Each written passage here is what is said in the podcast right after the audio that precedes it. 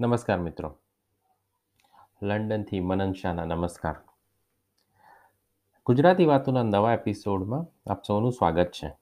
આજનો વિષય છે, કોલેજની ડિગ્રી કેટલી જરૂરી છે? અને વાલીઓને અને વિદ્યાર્થીઓને સંદેશ છે. જો તમને મારા વિચારો અને અનુભવોથી કોઈ પ્રશ્ન હોય, તો ફેસબુકમાં ગુજરાતી વાતો પોડકાસ્ટ એ સર્ચમાં નાખશો. તો મારો પોડકાસ્ટનો પેજ આવી જશે અને તેના ઉપર તમે કમેન્ટ મૂકી શકો છો. સંવાદની શરૂઆત કરતાં પહેલાં ટેસ્લાના માલિક ઇલાન મસ્કે શું કીધું છે કોલેજ વિશે તે જાણી લઈએ. ઇલાન મસ્કે કીધું છે કે કોલેજમાં ફક્ત ફરવા ફરવા, મસ્તી અને એન્જોયમેન્ટ માટેની જગ્યા છે. કોલેજમાંથી તમે કશો કશો અનુભવ શીખીને આવવાના નથી. એ એની કોલ, એની કંપની ટેસ્લામાં કોલેજની ડિગ્રી પર સૌથી ઓછું મહત્ત્વ આપે છે અને અનુભવ પર સૌથી વધુ મહત્ત્વ આપે છે. જ્યારે બે હજાર બે હજાર બેની આસપાસની સાલમાં હું ગુજરાતમાં હતો, ત્યારે સિસ્ટમ એવી હતી આપણા સમાજની કે બને એટલા જલ્દી કંઈક ભણી લો અને બને એટલા જલ્દી દેશ છોડો. એ કેમ એવી સિસ્ટમ હતી એ હું જાણતો નથી. પણ એવી હતી એનો મને પૂરેપૂરો અંદાજ છે. હજી આ સિસ્ટમ કેટલા માટે અને કેમ એવી છે એના વિશે મને જાણકારી નથી. પણ આ સિસ્ટમ આ પદ્ધતિ ઘણા અંશે મને ખોટી લાગે છે. આપણો દેશ છેલ્લા દસ પંદર વર્ષમાં ઘણો સમૃદ્ધ બન્યો છે, ઘણો અનુભવી બન્યો છે અને ઘણી બધી, ઘણા બધા ક્ષેત્રોમાં આગળ આવ્યો છે. અમારા જમાનામાં એવું હતું. અમારા જમાનામાં એટલે હું ફક્ત બે હજારની વાત કરું છું. વીસ વર્ષ થઈ ગયા, વીસ વર્ષમાં ભારત ઘણું આગળ જતું રહ્યું છે. ડૉક્ટર, એન્જિનિયર, કમ્પ્યુટર સાયન્સ, બસ આ જ એક ડિગ્રીઓ હતી. બાકીના બધા તો તમે અભણ જ કહેવાતા હતા. હું જોતો હોઉં છું કે આ વસ્તુ ઘણે અંશે બદલાય છે. કોલેજ બને તેટલી જલ્દી કરવી અને બને એટલા જલ્દી તૈયાર થઈને નોકરી કરવી અને નોકરીની શોધ કરવી અને નોકરીની શોધ ના થાય તો અનએમ્પ્લોયડ રહો અને સરકારને ગાળો આપવી. એ આપણા સમાજની એક પદ્ધતિ બની ગઈ છે. હવે વિદેશોમાં આ સિસ્ટમ આવી નથી. વિદેશોમાં એક્સપિરિયન્સ ઇન્ટર્નશીપ એપ્રેન્ટશીપ એવા બધા અમુક વર્ડ યુઝ થાય છે. એનો મતલબ એમ છે કે તમારી અહીંની દસમાની કે બારમાની મનીલી બારમાની એક્ઝામ પતાયા પછી કે જે બી તમારી સિસ્ટમ ચાલુ થાય અત્યારે, એ તમારી એ તમે ભણવાનું પતાયા પછી તમારી ઇમિજિએટલી છ મહિનામાં કોલેજ જોઈન કરવી જરૂરી નથી. પહેલાં તો તમે શું કરવાના છો એના વિશે થોડોક અંદાજો મેળવો. ધારો કે તમારે મરીન એન્જિનિયર થવું છે. તો મરીન એન્જિનિયર વિશે તમારે શું ભણવું જોઈએ? કેટલો, કઈ કયા, કઈ કોલેજમાં જવું જોઈએ? કેવા કેવા વિષયો તમારે લેવા જોઈએ? આ એક મોટું ઉદાહરણ હતું. પણ ધારો કે કોઈને વિડીયોગ્રાફર બનવું હોય વેબ ડેવલપર બનવું હોય એડવર્ટાઇઝિંગમાં જવું હોય માર્કેટિંગમાં જવું હોય, એના માટે એમબીએની ડિગ્રી જરૂરી નથી કે કોલેજની ડિગ્રી જરૂરી નથી. તમે આ બધી વસ્તુઓ ફક્ત અને ફક્ત એક્સપિરિયન્સ માત્રથી આગળ વધી શકો છો. મારો કહેવાનો મુદ્દો એ છે કે કોલેજની ડિગ્રી એ એ જરૂરી નથી. અને આ એક બહુ મોટું વાક્ય છે. કેમ કે આપણા સમાજમાં કોલેજની ડિગ્રી વગર તમને છોકરી કોણ આપશે? એ સમાજમાં બેસી ગયું છે. પણ હવે ધારો કે તમારે, ધારો કે લગ્નના ફોટોગ્રાફરને શોધવો હોય, તો તમે કઈ કોલેજમાંથી આવ્યો છે એ નહીં જુઓ. ધારો કે તમારે કંપની માટે તમારે વેબસાઇટ બનાવી હોય, તો એ કઈ કોલેજમાં છે એ તમે નહીં પૂછો. પણ એના પાસ્ટ એક્સપિરિયન્સ પૂછશો કે ભાઈ તે પાસ્ટમાં શું ભણ્યો છે? અને પાસ્ટના તારા અનુભવો બતાવો. તે પાસ્ટમાં કેવા કામ કર્યા છે? તેના વિશે મને માહિતી આપ. અને એ બધું જોયા પછી તમે નક્કી કરશો કે ભાઈ તમારે માણસ સાથે આગળ કામ કરવું છે કે નથી કરવું? જો તમે કાં તો તમારો કે સન કે ડોટર કે જો તમે પોતે જો આગળ કરિયરમાં શું કરવું એ વિશે જો મૂંઝવણમાં હો તો હું થોડાક તમને સ્ટેપ્સ આપીશ, જે તમે ફોલો કરી શકો છો. તમારે શું બનવું છે? આજથી દસ, પંદર, વીસ, પચીસ, ચાલીસ વર્ષ પછી તમારે શું કરવું છે? એ મગ, એ થોડુંક એનું હોમવર્ક કરો. તમે ત્રણ, ચાર કે પાંચ અલગ અલગ વ્યવસાયના નામની એક યાદી બનાવી શકો છો.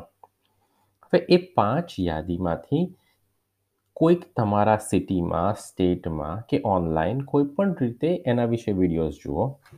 અને એ વિડીયોઝ જુઓ અને પછી એના કોઈક વ્યક્તિ તમારા શહેરમાં હોય કે તમે એનો કોઈ દૂર રહેતા હોય તો કોન્ટેક્ટ કરો.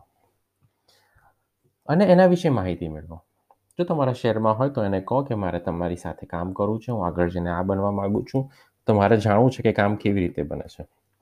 જો સામેવાળા વ્યક્તિને મફતમાં કામ મળ, કામ કરવાવાળો એક માણસ મળશે, ઉત્સાહી માણસ મળશે. અને તમને મફતમાં કામ કરીને મફત અનુભવ મળશે. બે વ્યક્તિ માટે આ એક કામની વસ્તુ છે. તમે આવા ત્રણ, ચાર કે પાંચ અલગ અલગ વ્યવસાયને યાદીમાંથી પાંચે પાંચ વ્યવસાયને અલગ અલગ એક્સપિરિયન્સ મેળવો અને એના માટે તમારે એક વર્ષનો ડ્રોપ લેવો પડે. તો તૈયારી રાખો કે એક વર્ષ તમારી જિંદગીમાં કોઈ જ ફરક પડતો નથી. તમે જે વસ્તુ છત્રીસે છો કે પાંત્રીસ વર્ષની ઉંમરે છો પણ સફળ છો કે નહીં એ વધારે મહત્વનું છે. તમે પંચ્યાસી વર્ષ જીવવાના છો, પાસઠ કે નેવું કોઈને ખબર નથી. અને પાસઠ વર્ષે તમે રિટાયર્ડ નથી થવાના. જમાનો બદલાઈ ગયો છે હવે. લોકો એંસી એંસી પંચ્યાસી વર્ષ સુધી કામ કરે છે. એટલે તમારા જિંદગીની આખી જિંદગી તમે શું કરશો? એ શોધવા માટે જો તમારે જિંદગીનું એક વર્ષ શું કરવું એ શોધવામાં વિતાવશો, તો એમાં કંઈ જ ખોટું નથી. હવે મેં તમને જેમ કીધું એમ તમે એક એ જે પાંચ જે તમે વ્યવસાયની યાદી બનાવી એ પાંચે પાંચ વ્યવસાયમાં કોણ એક્સપિરિયન્સવાળો માણસ છે, દસ, પંદર, વીસ વર્ષ પછી એમાં શું સ્કોપ છે, સમાજમાં શું સ્કોપ છે, દેશમાં શું સ્કોપ છે, વિદેશમાં શું એના સ્કોપ છે, એના વિશે તમે માહિતી મેળવી શકો. તમારા મિત્રો પાસેથી સગાવાલા પાસેથી જ ખાલી માહિતી મેળવવા કરતાં તમે જાતે રિસર્ચ કરો અને જાતે માહિતી મેળવો કે તમારે શું કરવું છે. બસ ગાંડરીઓ પ્રવાહ કરવાનું કે બધા એન્જિનિયરિંગ કોલેજ કરે છે એટલે મારે બી એન્જિનિયરિંગ જ કરવું પડશે. બધા અહીંયા જાય છે એટલે અહીંયા જવાનું. એ જરૂરી નથી. તમે પોતે નક્કી કરો કે તમારે શું કરવું છે? તમારે આગળ જઈને શું બનવું છે? અને તમે એ દરેક વ્યવસાયનો ધારો કે તમારે ગ્રાફિક ડિઝાઇનર બનવું છે. ગ્રાફિક ડિઝાઇનરનો તમને શોખ છે અને તમારે તમારા શહેરના સારા ગ્રાફિક ડિઝાઇનરને મળો. એની કોન્ફરન્સીસમાં જાઓ, એના ઝૂમ વિડીયોઝ અટેન્ડ કરો, એના વિશે આર્ટિકલ્સ વાંચો મેગેઝિન વાંચો લાઇબ્રેરીમાં જાઓ. અને એના વિશે માહિતી મેળવો કે કયા કયા સ્કોપ છે? શું શું કરી શકાય? અને એના વિશે માહિતી મેળવો કે તમારું વિઝન ક્લિયર રાખો. જ્યારે આજથી લગભગ વીસ વર્ષ પહેલાં, બે હજાર બેમાં મેં કર્ણાટકમાં મેંગ્લોરમાં ફિઝિયોથેરાપીની કોલેજ જોઈન કરી. ત્યારે મને ફિઝિયોથેરાપી વિશે કશી જ ગતાગમ નહોતી. ફક્ત એટલું કહેવામાં આવ્યું હતું કે વિદેશમાં આના સ્કોપ સારા છે. પણ એના કરતાં મેં કદાચ છ મહિના કે એક વર્ષ બગાડીને મેં ફિઝિયોથેરાપીની કોલેજ બે હજાર બેના બદલે બે હજાર ત્રણમાં જોઈન કરી હોત. અને મારા મગજમાં વિઝન ક્લિયર હોત કે ભાઈ હું ફિઝિયોથેરાપીમાં જઉં છું, તો મારે ચાર વર્ષ પછી સ્પોર્ટ્સ ફિઝિયોથેરાપી થઈને બહાર આવવાનું છે. એના સિવાય મારા જીવનનો કોઈ ઉદ્દેશ જ નથી.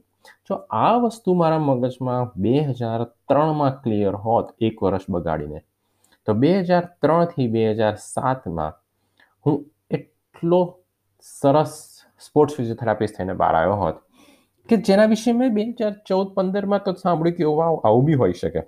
આપણે, અમે અલી ઈરાનીને આપણે બધા ઓળખતા હતા એ વખતના આપણા સ્પોર્ટ્સ ફિઝિયોથેરાપિસ્ટને પણ કઈ રીતે થવાય, શું કરવાનું, શું ભણવાનું, એના વિશે કશી ખબર નહોતી. મારા કોલેજના પ્રોફેસરે યાદ છે, પહેલા દિવસે પૂછ્યું હતું કે તમે કેમ ફિઝિયોથેરાપી જોઈન કરી? લગભગ ક્લાસમાં કોઈને ખબર નહોતી. બહુ જ ઓછા લોકો એનો જવાબ આપી શક્યા હતા. એટલે મારો કહેવાનો મતલબ એમ છે કે જે મેં જે ભૂલ કરી એ તમે ના કરશો. ભૂલ તો નથી કહેતો, પણ એ વખતે કદાચ રિસોર્સિસની કમી હતી. આટલી બધી ઇન્ફોર્મેશન જે આજે અવેલેબલ છે, એ આજથી વીસ વર્ષ પહેલાં બિલકુલ અવેલેબલ નહોતી. અમે તો થ્રી થ્રી વન ઝીરો નોકિયાના ફોનના જમાનામાં મોટા થયા છે. તો પછી જો એ એક, જો ચાર, એ જો મને સ્પોર્ટ્સ ફિઝિયોથેરાપી વિશે ખબર પડત, તો હું એનેટમી ભણતો હોત ફિઝિયોલોજી ભણતો હોત, કે કંઈ પણ ફાર્મેકોલોજી ભણતો હોત, જે પણ વિષય ભણતો હોત મારા મગજમાં એન્ડ ગોલ નક્કી હતો કે મારે આ થઈને બહાર નીકળવું છે. તો આજે કદાચ હું એક અલગ લેવલ પર હતો. આજે કદાચ કોઈ નાની મોટી કોઈ ટીમમાં ફિઝિયોથેરાપીસ્ટનું કામ કરતો હોત. અત્યારે હું જે કરું છું એના માટે મને પૂરેપૂરું પ્રાઉડ છે. પણ વસ્તુનો અલગ છે કે મને એ વખતે કશી ખબર નહોતી. હવે પેરેન્ટ્સને હું એમ કહેવા માગું છું કે તમે તમારા સન કે ડોટરને જે કરવું હોય એ કરવા દો. એ વસ્તુ એક બાજુ છે. એ જરૂરી છે. પણ કઈ રીતે કરીશ? શું ગોલ છે? મૂવીઝમાં જવું છે કે સિંગિંગમાં જવું છે? આ બધી વસ્તુઓ માટે તમારે, તમે જે ભણતા હોય એની સાથે તમે એમને કરવાનો મોકો આપી શકો. પણ જો એકાદ વર્ષ તમારા વિદ્યાર્થીને એક વર્ષ એમાં સ્પેન્ડ કરવું હોય તો કરવા દો. કંઈ જ ખાટું મોડું નહીં થઈ જાય. એક વર્ષમાં સમાજ શું કહે છે? લોકો શું વિચારશે? લગ્ન મોડા થશે.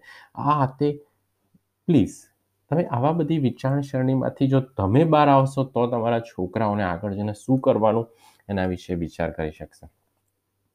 છોકરાઓને જો ઘરેથી પરમિશન હોય, છોકરીઓને જો ઘરેથી પરમિશન હોય તો બે ત્રણ વીક જરાક કોઈક એકાંત જગ્યાએ, કોઈક દૂર જગ્યાએ બેકપેક કરીને ફરવા જાઓ અને તમારી જાત સાથે સમય વિતાવો. ઘરે ને ઘરે રહેશો તો ભાઈબંધો, આજુબાજુ, સમાજ મમ્મી પપ્પા આ, તે, બધામાં તમારું જીવન ઉલઝાઈ જશે. અને તમારે આગળ જઈને શું કરવું એના વિશે તમે તમારી જાત સાથે વાત નહીં કરી શકો. બેકપેક એક બહુ જ સરસ કોન્સેપ્ટ છે. અમે ઇન્ડિયામાં હવે ધીરે ધીરે શરૂ થયો છે. બેકપેક કરીને બસ કોઈક જગ્યાએ જતા રહેવાનું અને બસ તમને ત્યાંના લોકલ લોકો જોડે સમય વિતાવવાનો, પોતાની જોડે સમય વિતાવવાનો. બહુ સરસ વસ્તુ છે. તમે જિંદગીમાં કદાચ પહેલી વાર સત્તર અઢાર ઓગણીસ વર્ષે પહેલી વાર તમારી સાથે, પોતાની સાથે સમય વિતાવશો. જે તમે ક્યારેય વિચાર્યું નહીં હોય. જો તમે કોલેજ પતાવી દીધી હોય, બાવીસ, પચીસ એક પચીસ એક વર્ષના હો, તમારી જોબ ચાલુ થઈ ગઈ હોય, તો આ જે હું કામ કહું છું એ તમારે સમય ચોરીને વીકેન્ડના ટાઈમમાં કરવો પડશે. નહીં કે તમારી જોબ છોડીને. કેમ કે પછી પચીસ વર્ષે તમારી જવાબદારીઓ વધી જાય છે. હવે આજનો જમાનો એવો થઈ ગયો છે યુટ્યુબ છે કે પછી યુડેમી છે કે સ્કિલ શેર છે. આ એક ત્રણ મોટા પ્લેટફોર્મ છે. આજની તારીખ માટે એવું કહેવાય છે કે તમે યુટ્યુબ પર બ્રેઇન સર્જરી પણ શીખી શકો. તમને કોઈ હાથ ના લગાડવા દે એ બે નંબરની વાત છે. પણ કહેવાનો મતલબ એમ છે કે તમારે જે શીખવું હોય, જે તમારે સ્પોર્ટ્સ ફિઝ સ્પોર્ટ્સ ટ્રેનર થવું હોય જીમ ટ્રેનર થવું હોય, કે કે જાવાના એક્સપર્ટ થવું હોય, કે કોઈ લેંગ કોઈ એપ ડેવલપર થવું હોય, કે તમારે વેબસાઇટના ડેવલપર બનવું હોય, દરેકે દરેક વસ્તુ તમે યુટ્યુબ પર શીખી શકો છો. અને સ્કિલ શેર અને યુડેમી અને યુટ્યુબ આ ત્રણેય પ્લેટફોર્મ તમે જોજો. તમે જોજો લોકો કેવા કેવા કોર્સીસ આપે છે, કેવા કેવી વસ્તુઓ તમે બહુ જ સસ્તા ભાવમાં તમે શીખી શકો છો. દરેક જગ્યાએ લગભગ પહેલો પહેલો કોર્સ ફ્રીમાં હોય છે. તો પછી તમે જરૂર જોજો કે તમે શું કરવા માગો છો, શું નહીં કરવા માગો છો. અને આવી રીતે પાંચ વસ્તુની તમે યાદી બનાવી હશે. તો તમને ખબર પડશે કે અરે આ કામમાં આવું પણ હોય? મારે તો આ કામ નથી કરવું. મને નહીં મજા આવે આ કામ કરતાં. એટલે તમને કઈ વસ્તુ કરવી અને કઈ વસ્તુ નહીં કરવી એ વિશે ખબર પડશે. કદાચ તમે તમે કોઈક પ્રોફેશનમાં બહુ જ અનુભવી હો. ધારો કે ફિઝિક્સમાં તમને સખત ગમતું હોય. હવે તમે એમ કહો મારા તો મોટાથીને ફિઝિક્સના એક્સપર્ટ જ બનવું છે. પણ જ્યારે તમે કોઈ ફિઝિક્સના એક્સપર્ટ જોડે વાત કરો કે તમને ખબર પડે કે તમારી કરિયર તો ફિઝિક્સના પ્રોફેસરથી આગળ કંઈ છે જ નહીં. અને તમારે તો રોકેટ ચલાવતા. અને રોકેટ માટે નાસામાં જવું હતું, તમારો ગોલ હતો. તો કદાચ તમારે ફિઝિક્સ નહોતું ભણવાનું. એમણે કીધું કે તમારે કંઈક બીજું કંઈક ભણવાનું હતું. એટલે તમે શું બનવા માગો છો અને એના માટે શું ભણવું પડે? એનું બી હોમવર્ક કરવું એટલું જ જરૂરી છે. અને મેં ઘણા લોકોને, તમે ઘણા લોકોને જોયા હશે કે ચાર વર્ષ કોલેજના કર્યું હોય બીકોમ એમ કોમ કર્યું હોય એમએસસી કર્યું હોય. અને પછી આગળ જઈને કરિયાણાની દુકાનમાં કામ કરતા હોય, જમીનનું લેવેચનું કામ કરતા હોય. તો મને થાય કે શું કામ જિંદગીના પાંચ વર્ષ બગાડ્યા હશે? એ વખતે તમે બી વિચારજો કે જો પાંચ વર્ષ બગાડીને તમારે બીજું જ કંઈ કરવાનું હોય, તો એ કામ આજથી શરૂ કરો. તમે પાંચ વર્ષ પછી બહાર નીકળશો, ત્યારે પાસે તમારી પાસે ત્રણથી ચાર વર્ષનો એક્સપિરિયન્સ હશે. જ્યારે મારે કોઈને હાયર કરવો હોય એમબીએ ધારો કે મારે હાયર કરવો હોય, મારી ટીમ મારી કંપની માટે કોઈને મારે મેનેજ હાયર કરવો હોય, તો વિચાર કરો કે તમારી પાસે બે ચોઈસ હોય. એક કોલેજનો ફ્રેશ ચાર વર્ષની ડિગ્રીવાળો ગ્રેજ્યુએટ અને એક ચાર વર્ષનો સેલ્સમેન. જેણે ચાર વર્ષ કદાચ ઘરે ઘરે જઈને લોકોને કંઈક વેચ્યું છે. ચાલો વેક્યુમ ક્લીનર વેચ્યું છે કે કંઈ પણ વેચ્યા છે. સાબુ વેચ્યા છે. ચલો. કંઈ જે બી કર્યું હોય. તો હું કોને સિલેક્ટ કરીશ? મારો અભિગમ એ ચાર વર્ષ જે સેલ્સમેન બન્યો છે એની પર વધારે હશે. કેમ કે એણે ચાર વર્ષમાં કમ્યુનિકેશન સ્કિલ બહુ શીખી હશે. લોકો સાથે કસ્ટમર સાથે વાત કઈ રીતે કરવી? કેવા કસ્ટમરો વધારે સામાન લે છે? કેવા કસ્ટમરો સાથે બહુ સમય નહીં વિતાવવો? કેવા સમય, કયા, કેવી વાતો કરવી? એ બધી વસ્તુઓનો એક્સપિરિયન્સ હશે. કોઈ વસ્તુ નાની લેતી હોય તો એને અપસેલ કઈ રીતે કરવી? એ બધી વસ્તુઓ એને ખબર હશે કે સાબુ લેતો હોય તો શેમ્પુ બી કઈ રીતે વેચું શેમ્પુ લેતો હોય તો ડિટર્જન્ટ બી કઈ રીતે વેચું એ બધી વસ્તુઓને એને ખબર હશે. પણ જ્યારે ચાર વર્ષનો ફક્ત એમબીએ કરીને આવ્યો હશે, ચોપડીનું જ્ઞાન મારા કંપની કે બિઝનેસ માટે મને કોઈ જ કામ નહીં લાગે. મેં ઘણા એન્જિનિયર્સને બી જોયા છે કે કંઈક ભણ્યા હોય અને કરતા કંઈક હોય. એટલે તમે શું કરવા માગો છો? એના પાછળ જો તમે સમય વિતાવવા માગતા હો, તો હું, જો તમે વિદ્યાર્થી હો, તો તમારા માતા પિતાને આ સંવાદ સંભળાવો. અને જો તમે માતા પિતા હો તો તમારા વિદ્યાર્થી જોડે જરૂર ચર્ચા કરો કે તું શું બનવા માગે છે? તું અહીંયા કેમ જવા માગે છે? તારા ભાઈબંધો જાય છે એટલે જવા માગે છે કે તું ખરેખર જવા માગે છે? જો જિંદગીના ચાર વર્ષ અને આખી જિંદગી બગાડવી અને બીજું કંઈક નવામાં જવું અને અનએમ્પ્લોયમેન્ટ ફાઇલ કરવી, એના કરતાં જિંદગીનું એક વર્ષ કે બે વર્ષ તમારે તમે શોધો, જાણો કે તમને કઈ વસ્તુ કરવાની આખી જિંદગી રુચિ પડશે. એની પાછળ વિતાવો વધુ જરૂરી છે. પેરેન્ટ્સને હું એટલું કહેવા માગું છું કે એવું ના વિચારતા કે આગળ જઈને જોયું જશે, બધું સેટ થઈ જશે, નથી થતું બધું સેટ કેટલાય લોકો જેવા છે, મારા ફિઝિયોથેરાપીની કોલેજમાં કેટલાય લોકો ફિઝિયોથેરાપીની પેરેન્ટ્સે લાખો રૂપિયા ખર્ચ્યા હતા અને નથી કરતા. છોડી દીધો વ્યવસાય. બસ કે મેં તો છોડી દીધું. શું એમણે એક વર્ષ વિતાવ્યું હોત ફિઝિયોથેરાપી પાછળને? શું કરવાનું છે? એ વિશે વિચાર્યું હોત તો ફિઝિયોથેરાપીની કોલેજ કદાચ જોઈન બી ના કરી હોત. કદાચ એમને કંઈક બીજું ગમ્યું હોત. આ એક પ્રગતિશીલ વિચાર છે. અને આના માટે તમારે પરિવાર સાથે ઘણી ચર્ચા કરવી પડશે. તમારા બાજુવાળા, ઉપરવાળા કઝિન બ્રધર્સનું તમને એક્ઝામ્પલ્સ આપવામાં આવશે કે જો આ કેવું કરે છે, પેલો કેવું કમાય છે. પણ તમે એક અલગ વ્યક્તિ છો. તમારી એક અલગ ઓળખ છે. સમાજની પાછળ પાછળ જવું અને દરેક ઉંમરના એક સાથે કોલેજમાં જવું એ વિચારોથી આપણે આપણા સમાજને મુક્ત કરવો પડશે. જો આવું કરીશું તો સમાજમાં અનએમ્પ્લોયમેન્ટના ઇસ્યુ ઓછા થશે. કેમ કે લોકો ખોટી ખોટી ડિગ્રીઓ નહીં કરે. કોલેજનું ભણવાનું એટલું જરૂરી નથી જેટલું આપણા સમાજે લોકોના માથે બેસાડી દીધું છે કે ડિગ્રી જરૂરી છે, ડિગ્રી જરૂરી છે નહીં તો તને છોકરી કોણ આપશે?